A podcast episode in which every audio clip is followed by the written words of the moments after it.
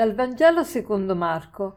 In quei giorni, poiché vi era di nuovo molta folla e non avevano da mangiare, Gesù chiamò a sé i discepoli e disse loro Sento compassione per la folla. Ormai da tre giorni stanno con me e non hanno da mangiare. Se li rimando digiuni alle loro case, verranno meno lungo il cammino, e alcuni di loro sono venuti da lontano. Gli risposero i suoi discepoli: Come riuscire a sfamarli di pane qui in un deserto? Domandò loro: Quanti pani avete? Dissero sette.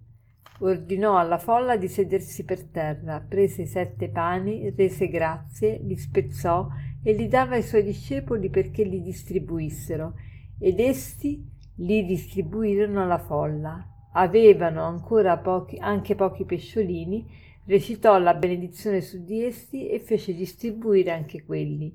Mangiarono a sazietà e portarono via i pezzi avanzati, sette sporte. Erano circa quattromila e li congedò. Poi salì sulla barca con i suoi discepoli e subito andò dalle parti di Dalmanuta. È impressionante il fascino che aveva Gesù, quanta folla lo seguiva, Quanta folla e per quanto tempo! Pensate, andare dietro a Gesù digiuni per tre giorni ad ascoltare la sua predicazione. Ma nessuno riuscirebbe a sentire un predicatore per tre giorni di seguito senza mangiare. Quindi è veramente impressionante quanto Gesù riusciva ad attirare la folla e il fascino che aveva e l'influsso che aveva. E tuttavia oggi ci troviamo davanti a questo brano in cui Gesù fa la moltiplicazione dei pani e dei pesci. È un brano che è riportato da tutti e quattro gli evangelisti, il che vuol dire che ha impressionato veramente tanto sia i discepoli sia tutti quelli che, che hanno visto con i loro occhi quanto è successo. E mi, mi, colpisce sempre ogni volta che leggo questo brano vedere la sproporzione tra il bisogno che c'era del cibo e i mezzi, le risorse a disposizione.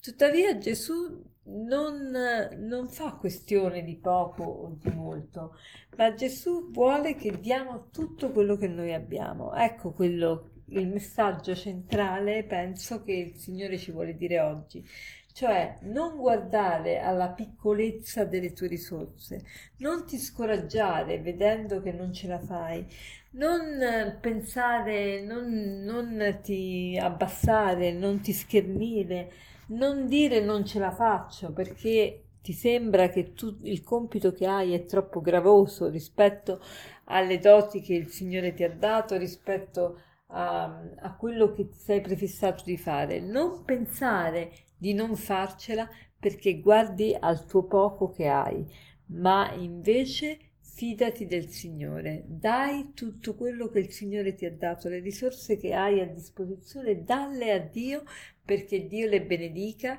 e, e, le moltiplichi. E questo è il messaggio. Il messaggio è, è, un messaggio bellissimo, è un messaggio che ci dà speranza, dà speranza a tutti.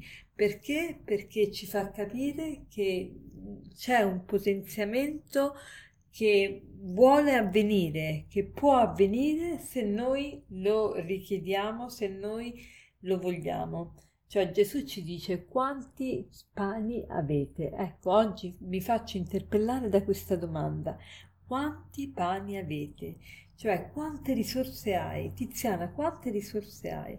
Non ti preoccupare se ti sembra che non si può evangelizzare, non ce la fai ad evangelizzare, sono tante le persone, vorresti dare retta a questo, a quell'altro, non ce la fai. Non ti preoccupare, tu fai quello che puoi, dammi quanti pani avete, dammi tutto quello che hai e io lo potenzierò e ti farò vedere miracoli. E tutti mangiarono a sazietà, quindi si riesce a fare tutto con il Signore. Quindi il messaggio di oggi è molto chiaro, diamoci da fare, non ci scoraggiamo. Ecco, il proposito di oggi può essere non solo quello di darci a fare, ma soprattutto quello interiore. Non mi scoraggio, oggi non mi scoraggio, ma ogni volta che mi viene la tentazione di dire non ce la faccio, mi ripeto, la frase quanti pani avete e poi la finale mangiarono a sazietà e portarono via i pezzi avanzati. E per concludere vorrei citarvi questo aforisma che dice così: Per un cristiano fare il possibile significa raggiungere l'impossibile. Per un cristiano fare il possibile significa raggiungere l'impossibile. Buona giornata.